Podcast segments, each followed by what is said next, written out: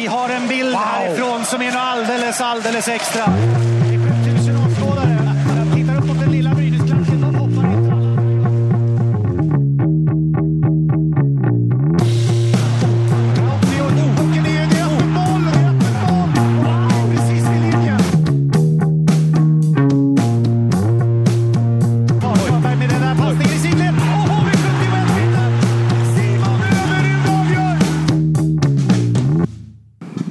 Välkomna säger vi till andra avsnittet av Situationsrummet, SHL-podden som eh, är tillsammans med mig, Viktor Arner från svenskafans.com och Måns Karlsson från hockeysverige.se. Hej Måns! Hallå, en, en hes Måns Karlsson idag. Ja, du har fått en sån här höstlig mansförkylning tror jag. Så vi, vi kör så länge rösten håller. Ja, vi får stå ut med det. Ja. Eh, får jag bara inleda en snabb fråga till dig? Eh, premiären har varit. Eh, hur tänker du kring det? Ja, det har varit kul om man har sett. Man har inte sett alla lag ingående hittills än, men jag det, det känns som att den har varit så här, um, smugit igång ganska bra. Lite så här halvskön, mjuk start på, på SHL känns det som. Ja, det, har ju, det har ju blandat gett lite grann. Det har både varit jämna matcher, eh, några överkörningar har vi Ja. sett bland annat. Så vi kommer gå närmare in på det här Yes. programmet. Eh, men det har varit en bra inledning tycker jag ändå. Vi fick se, vi, sitter nu i eh, pressrummet här i Gavlerinken och har precis sett eh, HV besegra Brynäs med, med 4-2 också i den här klassiska finalreprisen från, från i våras. Eh, och det var också en ganska bra match till. Eller den började bra och blev lite mer trevande kändes som ju längre den gick. Jo men det kändes lite grann, alltså det började väldigt bra. Mycket skridskoåkning, full fart. Eh, Det var två lag som ville väldigt mycket. Eh, sen tror jag någonstans när HV fick lite bättre grepp om matchen eh, så det var lite för tam eh, emellanåt tycker jag. Brynäs kom inte upp i den riktigt spelmässiga nivå som man vill komma upp till. Och ja men det var ändå, jag tyckte ändå att den levde upp, den levde upp lite mer på slutet. Eh, Brynäs försökte ändå jaga kvitteringen där. Eh, Man gjorde vad man kunde, tog ut Rautio på slutet men eh, Sand, Sandström. Sandström, förlåt, ursäkta. Men, nej, men det var en... Det kanske inte var den bästa premiären av matcherna vi har sett, men det var ändå en spännande match. Det var ju, jag tycker att det var ganska jämn match första två perioderna. Att HV sen i tredje var, hade ganska bra kontroll på det fram till Brynäs 3-2 mål. Då blir det ju den här hetsen med, med kvitteringsjakten. Men det var ju powerplay lite grann som gjorde att Brynäs tog sig in i matchen. Annars tycker jag HV var det bättre laget ändå. Så är det absolut. Och, eh, och det var det jag tyckte. Jag tyckte ändå jag gillade det jag såg i början. Eh, Brynäs åkte otroligt mycket skridskor och det gjorde att HV hamnade lite efter kälke. Och det gör jag. Alltså skridsk, mycket skridskoåkning brukar man få utvisningarna med sig som Brynäs fick också. Exakt. Eh, Men sen slutade de på något sätt och HV fick käka sig in i matchen, får man säga så? Ja, så var det verkligen. Eh, Och tog över. Så ja, det var en eh, det blandade och gav den här kvällen. Helt Det är enkelt. ju starkt av HV. De darrig försäsong. Eller dålig försäsong till och med. Dåligt spel i Champions League. Många skador kommer in i den här matchen med. Bland annat på Kevin Stenlund, viktig center. Och på första målet i Linus Söderström. Det var ju Jonas Gunnarsson som är på lån från Malmö som stod idag och gjorde en jättebra match. Ändå. Ehm, och nu står HV här ifrågasatta men enda lag med full pott efter två omgångar. Så att, Ja, så jag tänker HV kommer vara bland topplagen Ja. där och vara. Det är, visst, eh, de har ju förlorat tappat mycket spel men de har fått in mycket som du nämnde. eh, Så att ja, jag ser inte några konstigheter i att HV faktiskt har fått den här inledningen som man har Nej. fått. Jag trodde ju de skulle få en ganska tung start. De skulle liksom växa in i säsongen eh, lite mer. Så jag är eh, positivt överraskad. Men man har ändå gått två omgångar. Det är svårt att dra för stora växlar. Men är jag tror att eh, Johan Lindbom och Lillis och de övriga i ledarstaben är väldigt, väldigt belåtna med att de har fått den här starten. Med tanke på att det har sett ut som det gjorde för säsongen. Absolut. Eh, Jag trodde faktiskt att Brynäs skulle vinna den här matchen utifrån Ja. hur det såg ut i, nu ska vi se, tisdags. Eh, När de spelade mot Växjö. Eh, Men eh, nej, det vart HVs kväll. Det blev det verkligen. Och det har ju varit full omgång faktiskt. Det är ganska sällsynt nu för tiden att det är sju matcher som spelas samtidigt. Men, Ja. men idag var det dags. Och Det är kul. Ja, vi kan väl börja med att gå igenom resultatet lite snabbt. Så Färjestad tog en stark bortaseger mot Skellefteå med 5-2. Eh, Mora krossade Rögle med 5-1. Örebro nollade Luleå 2-0. Djurgården vann mot Malmö efter förlängning med 4-3. Andreas Enqvist avgjorde. Och Mal- eh, Växjö vann borta mot Linköping med 5-4 efter förlängning. Och sen vann eh, Frölunda planenligt mot Karlskrona med 3-0. Och det är väl ett par resultat som sticker ut där ändå. Och det är väl framförallt Mora-Rögle 5-1 man hajar till på.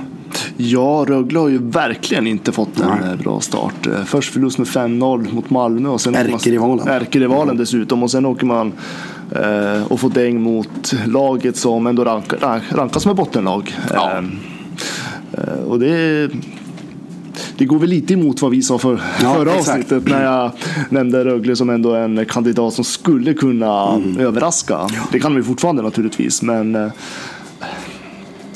det, det, det, det sa, jag, tror, jag tror det saknas, nu har inte, nu har inte jag sett Rögle-matcherna ska jag säga, Nej. men eh, det jag antar att det, saknas ganska mycket tror jag, den här bredden, särskilt i alltså backformationerna. Mm. Ja, det, jag såg matchen mot eh, Malmö idag såg jag ju såklart inte i och med att jag har bara sett målen från idag och vissa ingripanden, defensiva ingripanden är häpnadsväckande till på SHL-nivå. Eh, mycket enkla pucktapp, mycket puckstirr, lämnar spelare obevakade framför kassen och sådär. Så att det, ja, det ser inte bra ut. De har lite att jobba på. Väldigt mycket att jobba på. Eh, men absolut så kan det bli, bli bättre. Det är ju som sagt är det 52 omgångar till.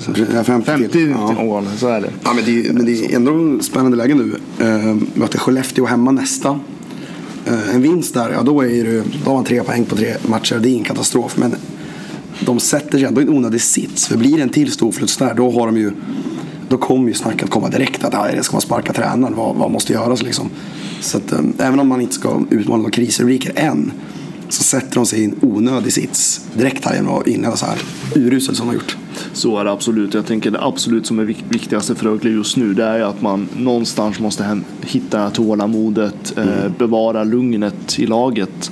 Eh, inte stressa upp sig. Eh, det är ju väldigt lätt hänt, särskilt i en inledning så här, mm. Eh, när man någonstans ändå vill ta de här tidiga poängen. kanske gärna mot de här så kallade topplagen när de inte har fått ihop sitt spel riktigt eh, så är det ett väldigt bra läge att få in lite extra poäng som mm. man kan ha nytta av i slutet av säsongen. Eh, så jag tänker att Rögle måste, alltså de måste på något sätt fixa och bevara lugnet. Sen är det så här, hade de här förlusterna kommit i omgång 26 och 27 så hade ju ingen tänkt på oj nu är det kris, två raka storförluster. Men när de kommer i omgång 1 och 2 och man står där och har målskillnaden 1-10 på två matcher eh, då blir det jäkligt mycket mer fokus på dem. Så det är ju ja, det är en svår situation. Det ska bli intressant att se hur de, hur de tar sig ur den. För att jag förutsätter att de kommer göra det. För det är, det är ett bra lag, och, eller helt okej lag på pappret i alla fall. Så att det, de har alla chanser att ta sig ur det känns som. Men viktig match nu eh, mot Skellefteå. Det får inte rinna iväg till en stor förlust till. Verkligen inte. Och sen ska man absolut inte ta ifrån eh, Mora seger heller. Jag tycker det är lätt hänt att Mora blir väldigt underskattade mm. men eh, de gjorde ändå bra sist mot ska säga, Frölunda. Frölunda. Frölunda ja. ja, de gjorde jättebra match. De gjorde jättebra match då. De fick ju till och med ledningen där i början. Så att, nej, men, man ska absolut inte ta bort Mora den här segern. Nej, det är ingen överraskning heller att nykomlingar är så. Jag vet, jag var inne på det i premiäravsnittet att jag skulle inte bli förvånad om de tog en eller två poäng mot, mot Frölunda borta. Och du tog de en poäng där, får möta Rögle som liksom en bottenkonkurrent i hemmapremiären första matchen på 8-9 år eh, uppe i SHL liksom, på hemmaplan. Då blir det lätt så här också. Men de har alltså, vi pratade om Matt Bailey också, eh, premiäravsnittet. Har gått in och gjort fyra poäng tror jag första två matcherna. Jakob Nilsson som var jättebra i Hockeyallsvenskan förra året, lite doldis. Kom från ingenstans lite grann. Eh, jag såg sagt inte matchen idag men har fått rapporter att han var väldigt dominant i spelet även idag. Och kliver in i SHL-kostymen direkt. Eh, och de har många sådana spelare i Mora så det ska bli kul att, att, att, se Mora. Det känns som att det är kul med en nykomling som kommer upp och har någonting att bidra med. För såg Karlskrona som nykomlingar var ju Ja, det var ju katastrof eh, för två säsonger sedan stundtals. Mm. Och Leksand förra året visste man ju att de skulle få kvala redan när de klev in i det. Mm. Ja, absolut, och det är som du säger, Mora har ju några spelare som sticker ut och det är ju de, alltså Matt Bailey, mm. som kommer att få leda det här Mora. Eh, så så länge de håller den här fina kurvan som de är mm. just nu så tror jag absolut inte att vi ska se Mora som ett givet bottenlag om man får säga så. Nej. Uh, Färjestad, stark 15-seger borta mot Skellefteå. Uh, Rasmus Asplund fortsätter att uh, leverera direkt här nu. Två mål, två matcher. Nytt mål av Dick Axelsson kom igång med ett mål och en assist idag också. Mm. Starkt 5-2 borta mot Skellefteå. Absolut. Eh, jag tittar faktiskt på Färjestad och Linköping mm. Eh, när de i premiären där. Eh, hajade till direkt eh, Rasmus Asplund. Eh, nog för att vi anade att han skulle få en bra säsong. Mm. Men det jag såg av honom utifrån hans ålder helt exemplarisk. Mm. Jag har varit helt dyrisk när jag såg honom. Han inledde ju då med en assist, assist till Mikael Lindqvist som mm. gjorde Färjestads första mål. Sen stod han själv för målskytt den matchen, 2-0 målet. Och Asplund tror jag kommer vara ett namn som vi kommer nämna väldigt ofta den här säsongen. Är han årets Oskar Lindblom?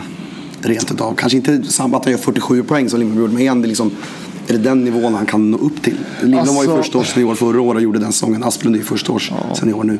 Nu har, alltså, nu är, visst, det har gått två omgångar, men det jag har sett och de rapporter vi har fått ikväll mm. eh, så potentialen finns absolut mm. att han kommer komma upp i dylika kaliber som eh, Lindblom. Mm. Kanske inte samma poängmässigt, Nej. men eh, absolut kommer han vara en framträdande spelare. Det är lite intressant med Asplund, för han har ju aldrig varit varken på juniornivå ens någon stor poänggörare riktigt. Men nu som sagt två eh, snygga mål och eh, tar en framträdande roll i ett Färjestad som också har inlett bra så här långt. Jo, men jag tror att han får, han får också en ganska tacksam roll tänker jag. Särskilt med Dick Axelsson mm. vid sin sida som har den här erfarenheten och spelsinnet. Eh, och precis som Dick Axelsson sa, han ska göra Asplund bra. Mm. Eh, han ska få Asplund att gå vidare säger han. Eh, och det är precis det han gör på isen. Mm. Så jag tycker det är en väldigt bra balans mellan mm. de två. Sen eh, ser vi om vi kollar tabelltoppen, så, om man nu kan göra det efter två omgångar. Men så är det HV, Färjestad, Frölunda, Malmö topp fyra där. Och Frölunda tuggar på lite grann i, i som de alltid gör. Tog en 3-0-seger mot Karlskrona idag. Det är väl inte så mycket att säga om. Men de blir ju farliga i år också. Ryan Lash, tre mål på två matcher. Han kommer att vara en stor stjärna i SHL i år också kan vi slå fast redan nu tror jag. Ja, den förväntan ligger på honom. Han gör det jobb han ska. Verkligen. Och det är ju faktiskt väldigt mycket stjärnor som har levererat så här långt. Vi har sett eh, Jocke Lindström kom igång direkt, gjorde, avgjorde på egen hand senast mot Karlskrona, gjorde poäng idag också. Eh, Andy Mealy i Malmö, den väldigt hypade värvningen, har kommit igång väldigt fint han också. Visar att han klarar sig på stora rinken och det här. Eh, Ryan Lash såklart. Aaron Palusha har två nya poäng idag, målskytt också i, i eh, premiären. Janne Pesonen målskytt idag, gjort tre mål hittills. Eh, vi såg Eero Kilpeläinen, Örebros hypade målvakt, går in och håller nollan idag.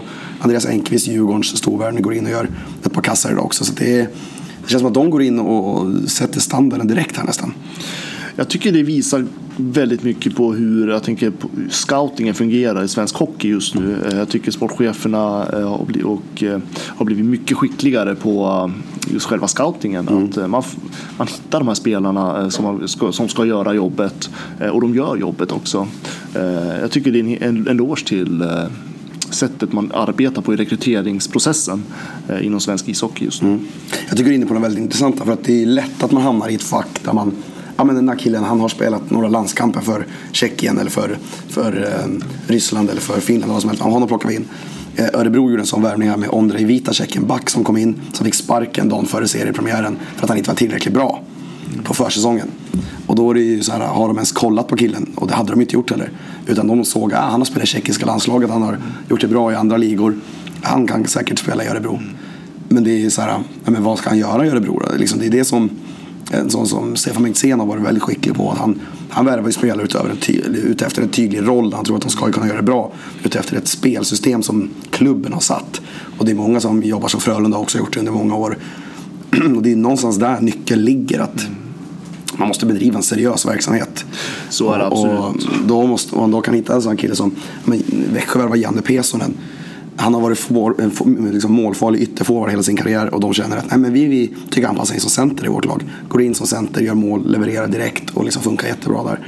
För att man har liksom en tydlig idé när man värvar en spelare. Vilken roll man vill ha honom i, kanske vilken omgivning man vill ha honom i, vilken roll han ska fylla utanför isen och så vidare. Och så vidare. Det, tycker, det är, det är någonstans där nyckeln ligger. Absolut, och det är precis som du nämner. Man tittar ju inte bara på statistik, vad de har gjort förut tidigare. Man tittar också vad det är för typ av kille. Mm. Eh, hur väl får man plats i den här gruppen? Vad är, det, vad är, det, för typ av eh, kaliber man faktiskt får in i det här laget? Mm. För jag menar, det är ju den här sociala delen också som man tittar väldigt precis. mycket på idag. Eh, för det är ju en grupp som ska formas ihop. Och det har vi ju sett tidigare. För lag som har bara värvat in utifrån mm. spelarnas tidigare mm. CV om man säger Exakt. så. Och sen har man inte riktigt fått ihop gruppen. Man har inte Nej. fått ihop spelet. De tänker hockey kanske lite för olika vissa, vissa typer av spelare. Där tycker jag att man har blivit mycket mer noga idag. Mm. Och, alltså, det är fantastiskt att se.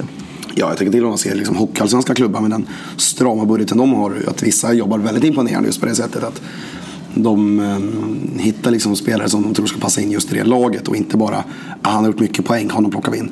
Och eh, det känns som att svensk hockey är på väg någonstans där åt rätt håll. Men det finns vissa klubbar fortfarande, jag tycker Örebro är ett tydligt exempel på att de har ingen riktig idé med någonting just nu. Alltså, de, de, de, de vill bara ha bra spelare och försöka göra så gott som det går efter det. Men det känns som att de inte har någon idé. Men vad vill klubben göra? Hur vill de spela?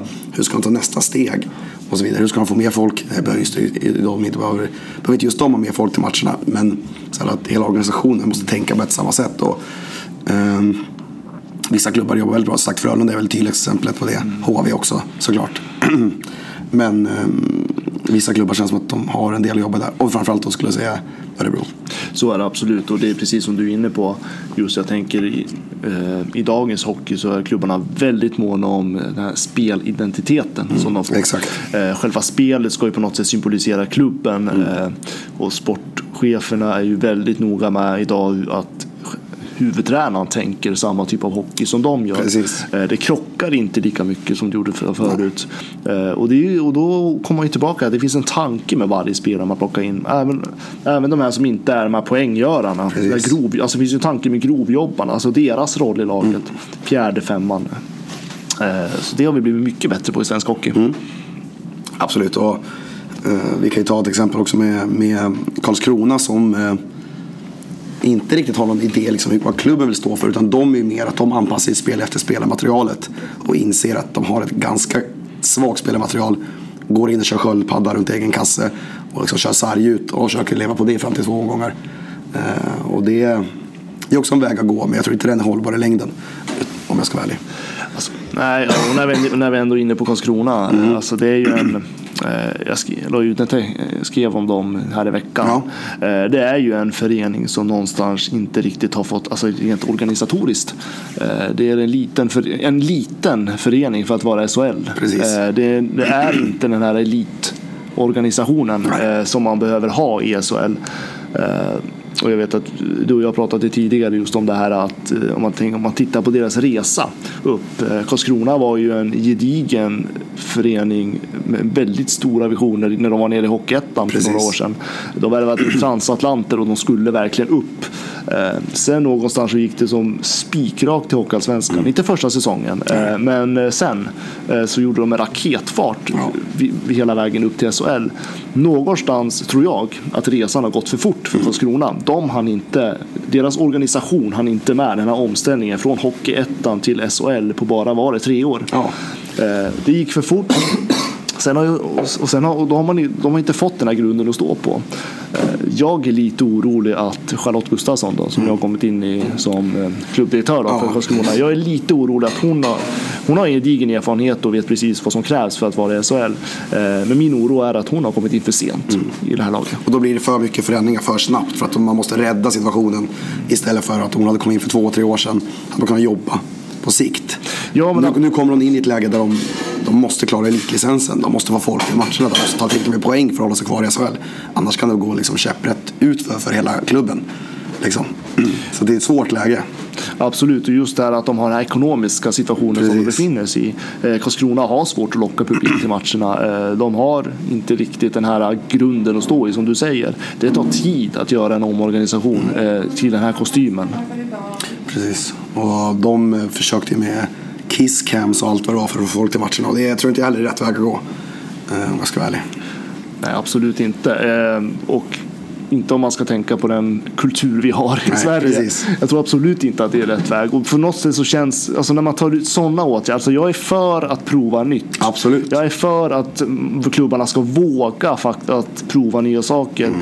Men när det kommer till sådana som Kisscam, mm. för mig blir det någonstans ett eh, Alltså, ett rop på desperation. Alltså, mm. någonstans, vi måste göra någonting fort. Mm, man, man tittar direkt och på NHL som har mycket sånt där mm.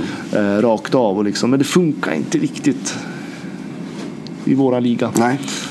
Det, eh, du är inne på en väldigt intressant grej där just när man blickar mot NHL. För vi har ju sett nu också att det har varit väldigt mycket tjafs inom citationstecken mellan klubbar på Twitter och sådana grejer för att liksom skapa upp ett intresse på det sättet eh, för, för matchen och att de vill bygga upp lite rivalitet på sociala medier. Eh, vad, vad har du för, för syn i den frågan? Alltså jag tycker idén är ändå god. Alltså grundidén tycker jag ändå fungerar. Jag tycker att vi såg lite bitar av det på, under slutspelet förra säsongen när det faktiskt fungerar. Det som blir fel det är när klubbar, eh, om det här praktexempel som du tog upp i veckan med eh, vad var det, Djurgården-Luleå. Ja, precis. Eh, det är ju två klubbar, de har ju inte den här eh, traditionella rival- rivaliteten. Eh, Ja, sig kom- just de två har i sig blivit lite på senare år för att det har varit absolut. situationer. Och, Så har det varit, absolut. Men jag tänker den här traditionella, om man tänker historiska. Nej, absolut. Vi, vi är ju väldigt traditionella i svensk hockey, Ja, om man tänker så. absolut. Om man tänker supportrar och allting. Eh, De har inte den där historien och sen försöker man bygga upp någon form av rivalitet som kändes lite på förväg upp. Alltså, Exakt, det blir lite på- det blir på ja, men det var för låtsas. upp, det Ja. varit för låtsas. Eh, Jag förstår den här tanken och jag stödjer faktiskt att det ska bli Mm. lite här rivalitetskänsla mellan klubbarna. Det tror jag är bra. Men jag tror inte att man ska gå in i omgång ett Nej. Och sätta upp, det- alltså jag förstår slutet av säsongen. Ja. Det kanske har hänt mycket mellan klubbarna. Det kanske har funnits någon form av heta matcher eller någonting eh, som det faktiskt går att ta på. För just nu vart det liksom så, det finns inget kött på det här benet. Nej, det är, skillnad om det är mellan Luleå och Skellefteå kanske eller mellan eh, Rögle och, Malmö. Då är det helt annan sak. Då känns det mer naturligt bara i grunden liksom. Och då är det, kan man hitta några kul vinklar då så är det tycker jag en helt annan sak. Absolut, och jag tänker särskilt eh, de som har lättare för det är ju de här klubbarna som har varit med väldigt länge. Jag tänker Ja. Färjestad, Frölunda, Djurgården, Brynäs, eh, Skellefteå har ju varit med ett tag nu också. Eh, och Rögle har ju varit med väldigt många, även om de har åkt upp och ner Ja. genom historien. Men där ändå finns en, ja, men det finns någonting att ta ifrån. Nu vart det så himla tillgjort Mm. och det blir fel. Absolut. Och jag skrev en, en blogg om det på, på hockeysverige.se också. Att jag tycker idén är god, men det, gör det när det passar. Det är, väl det, det är väl så vi kan summera det. För annars blir det bara larv. Och då blir det just det här lillebrorskomplexet mot NHL. Vi ska titta hur NHL gör hela tiden. Kolla, de är jättebra på det här. Men då testar vi också det här och ser hur bra, hur bra det går. Och som sagt, jag vet att eh, eh, från SHL-håll så har de varit på klubbarna under från i våras att det skulle bli så den här säsongen. Att de ville ha lite mer rivalitet mellan klubbarna. Och nu fick jag svar från en SHL-människa på, på Twitter här. Att det fanns inga direktiv från, från SHL överhuvudtaget. Utan att de bara var hungriga inför den nya säsongen. Och då är det ju märkligt att alla lag blir hungriga exakt samma säsong. Kan jag tycka. Men eh, det, ja, det var deras version av det hela i alla fall. Ja, nej, men jag tycker från, klubb, från klubbarnas sida så man måste ha lite fingertoppskänsla i det Absolut. här. Eh, Och som sagt, är det två föreningar som kanske inte har traditionellt den här stora ri- ri- rivaliteten. eh, Då, då kanske man inte ska gå in i omgång ett eller två Nej. och sätta fart på det. Och här. framförallt inte göra det inför varje match. Nej, Liksom som det jag kan förstå om det är någon viktig match. Absolut. Kanske, inte vet jag, omgång 48 Ja, eller nå- exakt. någonting som faktiskt är verkligen avgörande. Framförallt slutspel, då skulle jag köpa det här rakt av. Eh, Absolut, då är det en helt annan grej. Då, då är det här konceptet klockrent Ja, tycker ja. Mm. jag. För då är det bara lite glimten i ögat. eh, Och den här, då är det en rejäl rivalitet. Eh, Men just nu, så här tidigt, nej. Nej. Men då ska vi kika lite grann på kommande veckas, eller ja, kommande omgång i i SHL. Vi har sju matcher på lördag redan. Full omgång då. 15-15 och 18-0 är det ju nedsläppstiderna som gäller och det är en ganska intressant omgång. Det finns eh, fyra riktigt spännande matcher. Eh, och vi kan ta dem från och ner här. Börja med Malmö-Brynäs. Eh, Brynäs har haft ett extremt tufft spel. Sen Börjar Växjö borta, HV hemma och sen Malmö borta. Eh, så det är ingen katastrof om de skulle stå på en poäng efter tre matcher. Men ingen rolig start för Roger Melin om så skulle bli fallet. Så jag tror att de åker nog gärna ner till Malmö och tar första segern för säsongen. Jag tänker att det är väldigt viktigt för Brynäs att ta den här segern. Eh, Man ska komma ihåg att det här är ett lag som spelade SM-final i våras. Eh, Så det är nästan samma lag nu också. det är nästan samma lag, precis. Eh, Förväntan är skyhög på Brynäs i Gävle. Eh, Kravet på Melin desto högre, näst, skulle jag vilja säga. Eh, Nu har Brynäs två raka förluster. Eh, De har tagit ett poäng. Eh, De måste vinna, börja vinna snart. Eh, Sen är det klart naturligt, Malmö är ett jättebra lag i år. Och det är väldigt tufft att åka ner dit eh, och hämta hem tre poäng. Eh, Men jag tror att Brynäs någonstans, det kommer inte bli kris om de förlorar, absolut inte. Eh, Men jag tänker att det kommer nog bli en hel del känslor från egna fansen. eh, Om inte Brynäs får med sig lite mer poäng. Mm, då kan vi gå vidare samma nedsläppstid. Rögle-Skellefteå. Det är ju, Rögle är ju ursäkta, det är stora liksom, krislaget så här långt. Eh, om man nu kan se efter två matcher. Men 1-10 målskillnad som sagt som vi var inne på. Eh, jag såg en intervju med Allen Bibic i Simor. Han sa att det var att Mora kom över dem som en tsunami genom hela matchen. Liksom att de, de hade ingenting att sätta emot riktigt. Och känner man så när man möter Mora så undrar jag hur de ska kunna hantera Skellefteå. Nu är det i och för sig hemmapremiär för Rögle. De är enda laget som inte har spelat hemma än. Men det känns darrigt alltså direkt. Alltså jag personligen har jag svårt att se att Rögle ska kunna hantera eh, Skellefteås framförallt bredd. Mm. Eh, sen har ju Skellefteå eh, killar som Jocke Lindström i spetsen som kommer ställa till det rejält för Rögle. Eh, som kanske har ett lite för svagt eh, defensivt spel just nu. Eh, och i, i och med den position som Rögle har satt sig i under de här två omgångarna så har jag väldigt svårt att se att eh, de ska greja det. Tufft läge också för målvakten Emil Kruse som um, han gjorde en period tror jag i Brynäs för ett par år sedan. Han blev inlånad från Karlskoga. Annars har han aldrig stått i SHL. Nu är första målvakten Ville Kolpanen skadad. Så han har fått stå de två första matcherna. Och har fått den där starten. Tio insläppta av två matcher. Det är, det är faktiskt till och med Oliver Dackell som har varit eh, backup. Jag vet att han var i premiär, jag vet inte om han var ikväll här. Den gamla Brynäs eh, junioren som har blivit inkallad. Han spelar ju för eh, Helsingborg egentligen. Mm. Så de har ju lite problem på målvaktssidan också Rögle. Så det är inget jättekul läge att komma upp för honom i det här läget. Absolut inte. Samtidigt tycker jag ändå Oliver Takell är ett spännande namn. Mm. Jag har ju själv varit tränare för honom. Ja, ja där ser man. Och när han var 13, det var där grunden lades. Det var där grunden mm. lades. Nej, men när han var 13 år då pendlade han mellan forward och målvakt. Ja. Han ville oftast vara forward nämligen.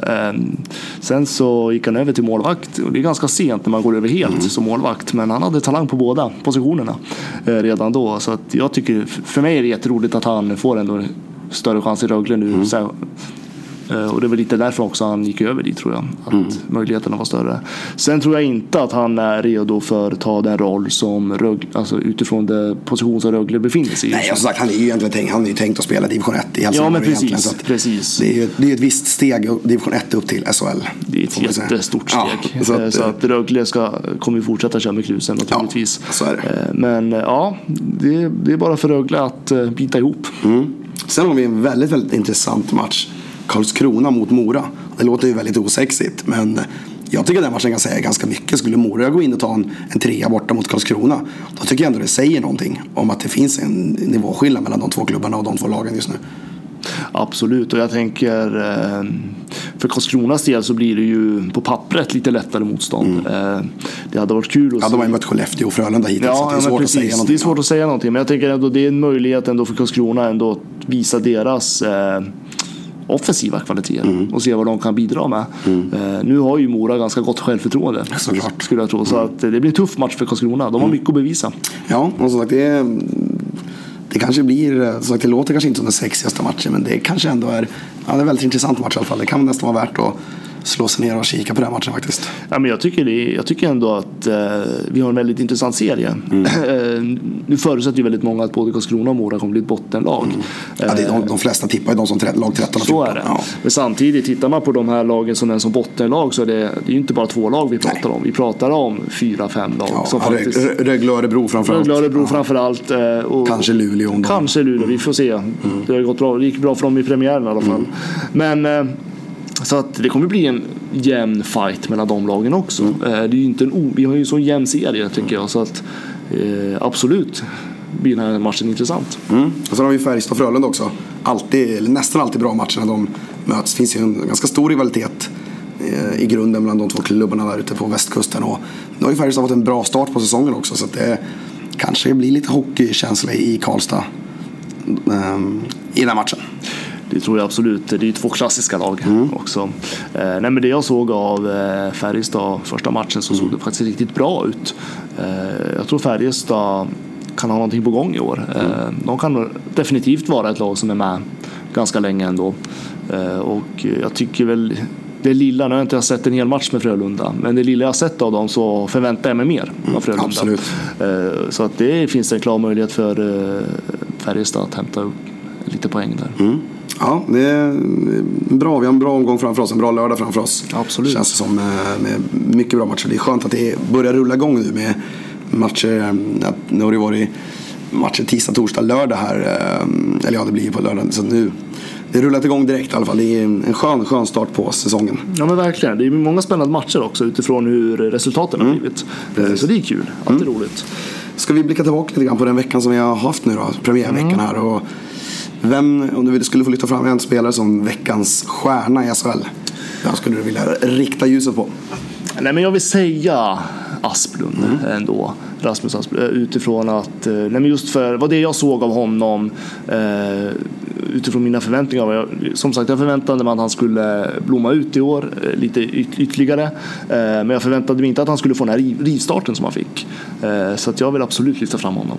Det var ju, Rickard Grönborg satt ju på plats här i, i Gavlerinken och kollade på Brynäs HV idag. Men han får nog ta en tripp ner till Karlstad på lördag och kika in Rasmus Asplund inför den eventuella OS-truppen. Det är långt kvar dit, ett halvår dit, men, eller fem månader. Men han han är nog i allra högsta grad aktuell för en sista centerplats i, i OS-truppen tror jag. Fortsätter han som han gjort de här två matcherna så absolut.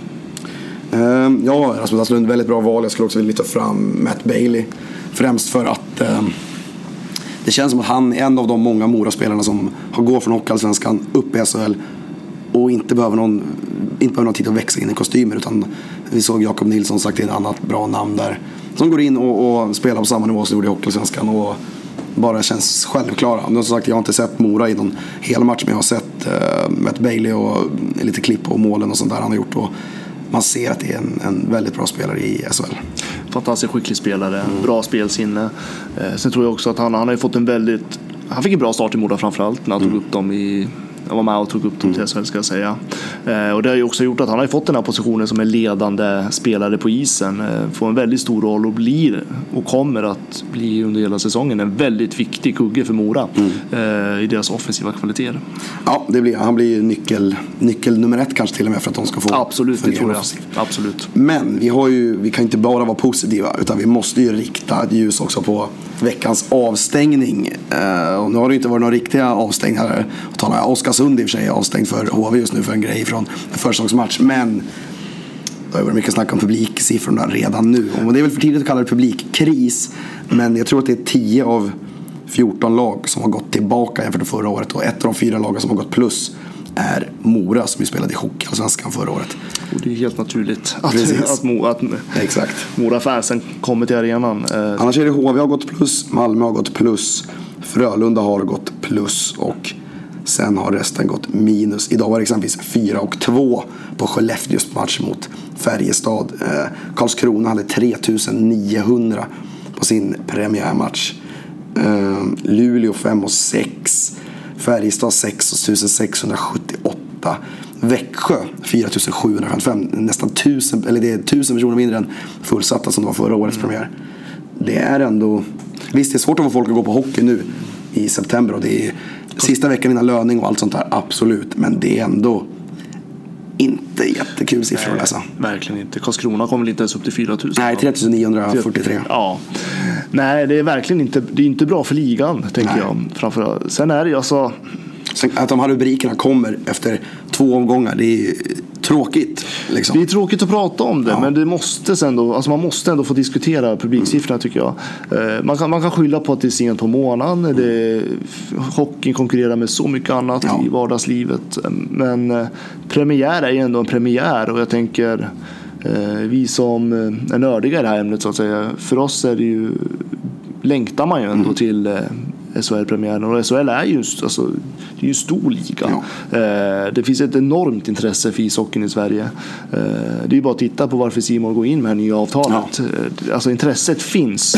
Frågan är bara, och det är, det här, och det är klart att alla klubbar brottas ju med det här. Men hur får man fler att komma till arenorna? Mm. Det finns nog inget enkelt svar till det heller. Men det är klart att det är oroväckande. Vi vet i alla fall att svaret inte är att införa kisscams. Nej, definitivt inte. Det vet vi. Där, är, där finns svaret inte. Utan de måste ju, däremot är jag ju för, i och med att de måste konkurrera med Simors sändningar. Och Simor gör ju otroligt bra sändningar. Det är extremt bra produktion, de liksom satsar, de kör ju halvtimmes försnack inför en match idag. De kör 45 minuters försnack på lördagar. Och att då välja mellan, ja men ska jag eh, knäppa en öl och hämta, köra en pizza hem hit och kolla på matchen här? Eller ska jag gå till arenan, betala 200 spänn, stå i kö för att köpa någon hamburgare för 300 spänn ytterligare och en öl för 700 spänn ytterligare ungefär. Liksom, och tiden tar sig till och från arenan och sådär. Det är ju jättesvårt. Men det känns inte som att klubbarna heller har någon riktig idé på hur de ska Gör det det? Alltså jag tror eh, fråga, alltså, det är en komplex fråga. Ja. Eh, Det finns ju inga enkla svar. Jag tror det är det som också ställer till det för klubbarna. Eh, Man gör vad man kan. Jag tycker ändå att de har, många är väldigt aktiva i att marknadsföra sina matcher på sociala medier bland annat. absolut. Eh, Som kanske är den nya arenan i moderna tider. Samtidigt som man fortsätter med de här gamla ja, med tidningsreklamen och allt vad det innebär. Jag tycker att, jag menar, tittar man på hur många olika hockeysajter och alltså, det skrivs om hockey överallt. Det pratas hockey överallt. Ändå kommer inte folk till arenan. Sen om det beror på, beror på ekonomin eller om det beror på vilka alltså, dag, jag vet inte. Eh, och- Men det är ju ett jätteproblem. Ja, vissa klubbar gör det ändå bra. Vi tar HV som exempel. De ligger på en beläggning typ 97 procent normalt sett eh, under en säsong. De fyller arenan till 97 procent i snitt. Jönköping borde ju inte vara en så mycket större hockeystad än exempelvis Gävle. Men det är stor skillnad på hockeykulturen där ändå. Även fast här finns, här finns ju en helt annan hockeykultur än vad det finns i Jönköping. Men dit går folk matcherna. I Gävle går man inte på matcherna. Och nu som sagt ser vi samma sak i Skellefteå. 4-2 på sin match. Luleå har också lite halvknackigt med publik. Färjestad har haft jätteproblem sista åren. Det är också en klassiska hockeyorter. Så man undrar ju lite grann vad, de kanske, klubbarna kanske borde lära av varandra. Man kanske borde ha liksom ett möte. Boka träff med HV, boka träff med Örebro. Som faktiskt drar folk till matcherna. Så vad gör ni som inte vi Det, gör? tror, det tror jag att de har faktiskt. Eh, sen, alltså, sen är det ju liksom, jag tänker på jag du och jag som lever i Gävle Mm. eh, och bor här. Eh, det pratas Brynäs Mm. överallt. Det pratas, man hör snacket. Folk är intresserade av att gå på matcherna. Men sen det här med att ta sig till Gavlerinken, Mm. det är en annat. Det är något annat. Och så jag tänker att det är de andra de här stora städerna som, som faktiskt har det sociala kapitalet men de, inte, de kommer inte till arenorna. Eh, men det är som sagt det är en komplex fråga. Eh, Det är ju liksom varje... Mycket, jag tänker alla städer har ju sina... Hockeyn konkurrerar ju olika i varje stad, Absolut. så är det ju. Men här Eh, finns det ju ingen konkurrens från någon annan sport i alla fall i, i Gävle. Nej, det är ju liksom nej, Sandviken bandy som är närmsta storklubb inom citationstecken. Med tanke på att Gävle i fotboll eh, har det ju lite tungt så kan man få uttrycka det milt. Absolut, så är det. Sen är det ju liksom, eh, och det har jag nämnt i flera sammanhang, eh, om vi ändå är inne på Gävle-publiken, eh, det är en kräsen publik. Ja. Brynäs, jag brukar säga det, Brynäs kanske inte mår superbra av sin historia Nej, egentligen. Utan, alltså jag tänker inte bara på Brynäs, jag pratar tillbaka till, alltså vi pratar ju nu 50-talet. Mm. Eh, Innan Brynäs ens var uppe så hade du Gävle Godtemplarna Mm. eh, som man eh, så att den här stan som vi är, befinner oss i just nu, den, de är så bort, alltså får man säga bortskämda Ja, med, med en elithockey sedan alltså vi pratar fyra generationer nu Mm. som, är, som har sett elithockey i den här stan. Eh, Och det, jag tror det ställer ganska höga krav Absolut. på föreningen. Eh, Men sen är inte det, det är inte bara, det är inte bara den ursäkten. Eh, Som sagt, det är precis som du säger, det tappas ju överallt. Mm. Och frågan är, hur ska man vända på det? Precis. Ja, alltså, vi sitter här i pressrummet som sagt och det är, man tittar runt omkring sig så är det liksom 13 guldvimplar som, som hänger där eh, runt omkring. oss. liksom det, det sätter ju någonstans standarden. Men det var ju, man ska ändå komma ihåg att storhetstiden var väldigt länge sedan nu. Problemet är att de inte har fått de här yngre publiken kanske att intressera på samma sätt heller. Alltså, för de, de äldre, de, eh, det är de som liksom de kanske inte går på i samma utsträckning heller längre. Så det är, man nu, snart kanske man inte kan skylla på det längre heller. Utan snart kanske helt enkelt är ett problem att är folk inte intresserade av hockey i den här stan längre. Hockeykulturen kanske börjar, det är klart folk är intresserade men hockeykulturen kanske liksom börjar försvinna lite grann i alla fall. Så är det. Inte för att jag håller med dig. Nej, Nej, men det, alltså, jag tänker om man tänker ah, antalet aktiva i den här stan ökar. Ja, Eh, så är det. aktiva och alltså, då pratar jag ungdomar, barn och ungdomar. det finns ju en, en, Eh, hockey, det- finns ju en ishall i varenda. Och jag tänker samtidigt, nu är det inte bara Brynäs som jobbar på det här sättet. Men jag tänker de har ju det här en bra start där de är ute i skolor, de träffar barn och ungdomar. Eh, och liksom, de syns ju överallt ändå. Eh, och så, och det, så jobbar ju såklart alla klubbar tänker jag. Men eh, Ja, det är, som sagt, det är en jättekomplex fråga. Jag tror vi skulle kunna prata om det här Absolut. hur många timmar som helst utan att komma fram till ett svar. Ja. Och det är det som är problemet. Det är en komplex fråga. Alltså, jag som, med mitt tankesätt utifrån vad jag annars jobbar med, jag tänker socioekonomiska bitar som finns i olika städer. Olika kommuner brottas ju med olika svårigheter. Eh, jag tänker medel lönen i Gävle är inte så hög om man jämför med andra städer. Eh, Det är problem i kommunen. Jag tänker andra städer kanske har liknande problem. Man kanske, kanske finns bättre i Jönköping. Eh, Nu tänker jag väldigt långt, Ja, ja, och ja. långsiktigt. Men alltså, jag tror det finns flera variabler att, ta att man måste ta hänsyn till. Eh, Så det är klart att det blir en utmaning. Men är inte det viktigaste, nu det här väldigt enkelt tankesätt, är inte det viktigaste att få folk till arenan? Alltså, ta hellre en lite billigare peng för biljetten. Få folk hit, för här kommer folk ändå köpa sin tacotallrik eller sin hamburgare eller sin öl eller vad som helst man nu gör. Och då får man ändå hit folk, för det viktigaste tycker jag är att få folk till arenan, få folk att tycka att det är kul att vara på matchen, få folk att vilja gå igen och ta med sig en kompis eller ta med sig sin, sin son eller dotter eller tvärtom liksom, eller vad som helst. Absolut, och det tycker jag många Eh, man hör spelarna, eh, SHL-spelarna prata mer och mer nu. Eh, att de pratar i sammanhang som att de är artister. Eh, nu är det en annan grej, men det är ändå att de måste bjuda till för publiken att ska känna att jag går till den här matchen, jag får någonting utav det. Eh, vi, vi vill inte betala, vad går en biljett på? 300 Ja, spänn, det är ju 200 på 300 spänn, spänn, beror, ja. ja, beror på vart man vill, vill vara eh, och se spelare som inte ger sitt yttersta. Nej. De måste bjuda upp till bra ishockey. Eh, och det tror jag att hela alla klubbar nu är väldigt medvetna. Vi behöver de här profilerna framför allt. Eh, som kommer kanske från bygden, eh, som kanske har vuxit upp i föreningen gärna. Eh, vi, behöver, vi, behöver, vi vill ha det här, eh, särskilt gärna rival- rivalitet tror jag. Eh, det tror jag speglar väldigt mycket. Man vill gärna ha lag som finns en kanske historik med. Sen tror jag också att man vill, man vill, det som är problemet nu är att man hinner inte lära känna spelarna som spelar i det laget du hejar på. De är där ett eller två år, sen försvinner de iväg, sen kommer det upp två nya liksom. Om man jämför med, eh, som sagt om vi tar Brynäs som exempel på 70-talet, då var det samma lag som spelade i tio år och man visste exakt vilka som spelade. Alla var från bygden. Alla liksom. visste deras namn. Precis, alla, Eh, alla sprang runt på, på, på gården hemma och lekte ja, men, Tord Lundström eller vem som helst. Liksom. Wille Löfqvist och så vidare. Den, de finns ju i alla klubbar. Så eh, är det. De här Och det traditionella. var ju så här, sa man deras namn då så visste alla, även om du inte var intresserad Precis. så visste du vilka de var. Eh, pratar du om namn idag till någon som kanske inte har samma hockeyintresse så, eh, ja men om man säger, inte vet jag, eh, Ryan Andersson till exempel. Alla vet inte vem han är Nej. fast han ändå har vunnit SM-guld med det här laget. Eh, så det är klart att det är en skillnad. Och därför är det viktigt att eh, vi tar en sån som Dick Axelsson som ändå kommer hem. Skapar intresse för klubben runt om i staden, i Karlstad och liksom bara genom att vara som han är som person. Liksom. Det blir rubriker vad han än säger och gör. Och I Frölunda finns det Joel Lundqvist som liksom är det tydligaste exemplet kanske på det. Som verkligen styr hela klubben känns som. Klubben är hans på något sätt. Och det är ju en underskattad faktor, tror jag.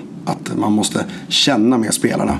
Och så känna att man, man vill gå dit och, och stötta dem och, och så vidare. Det tror jag absolut. Jag menar det är ju ändå, alltså om man, ska tänka termen artist, jag vet att vissa är lite emot det, men om man ska ändå tänka den termen så är det liksom, om man betalar en biljett för att se de här killarna spela hockey, Precis. precis som man betalar en biljett för att se en viss typ av artist. Eh, Man vill se de här leverera, man vill se de här eh, som man känner igen.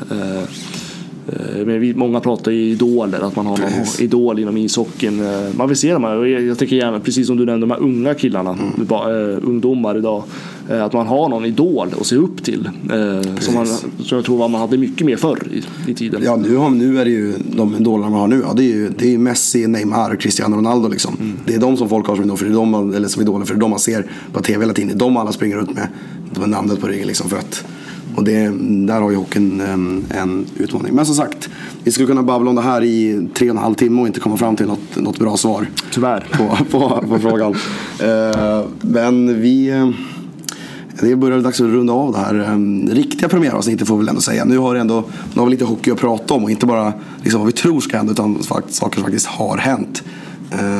Och det har rullat igång två omgångar har vi fått se och eh, redan som sagt mycket att snacka om så det blir nog inga problem att fylla in med podden med innehåll i alla fall. Absolut inte. Nu är, nu är det ju på riktigt. Liksom. Nu är Exakt. vi igång och eh, nu kommer vi också att lägga ut avsnitt varje vecka. Precis. Det nu, nu, är det, nu, som sagt, nu kör, kör vi också igång på riktigt här. Eh, och tills, tills vi hörs nästa gång så följ oss gärna på sociala medier. Vi finns på Twitter heter vi ett situationsrum. Sen finns vi också på våra eh, privata Twitter och då är det Mans Karlsson jag och Viktor Alner som man hittar oss på. Eh, och ni kan lyssna på oss på hockeysverige.se, på svenskafans.com och sen på de vanliga podcastapparna, iTunes och Acast och allt möjligt. Så sök på situationsrummet så dyker vi upp där och prenumerera gärna och hör gärna av er till oss med kritik eller feedback eller förslag på ämnen ni vill att vi ska ta upp eller frågor eller vad som helst så tar vi med det till, till nästa avsnitt och, och så vidare. Det ser jag fram emot. Ja, och vi, sagt, vi kör nu igång på riktigt allvar och släpper nästa avsnitt om en vecka. Absolut. Tack för att du lyssnade. Och så får Måns krya på sig. Ja, eller hur. Det, jag lovar en bättre röst om en, eh, om en vecka.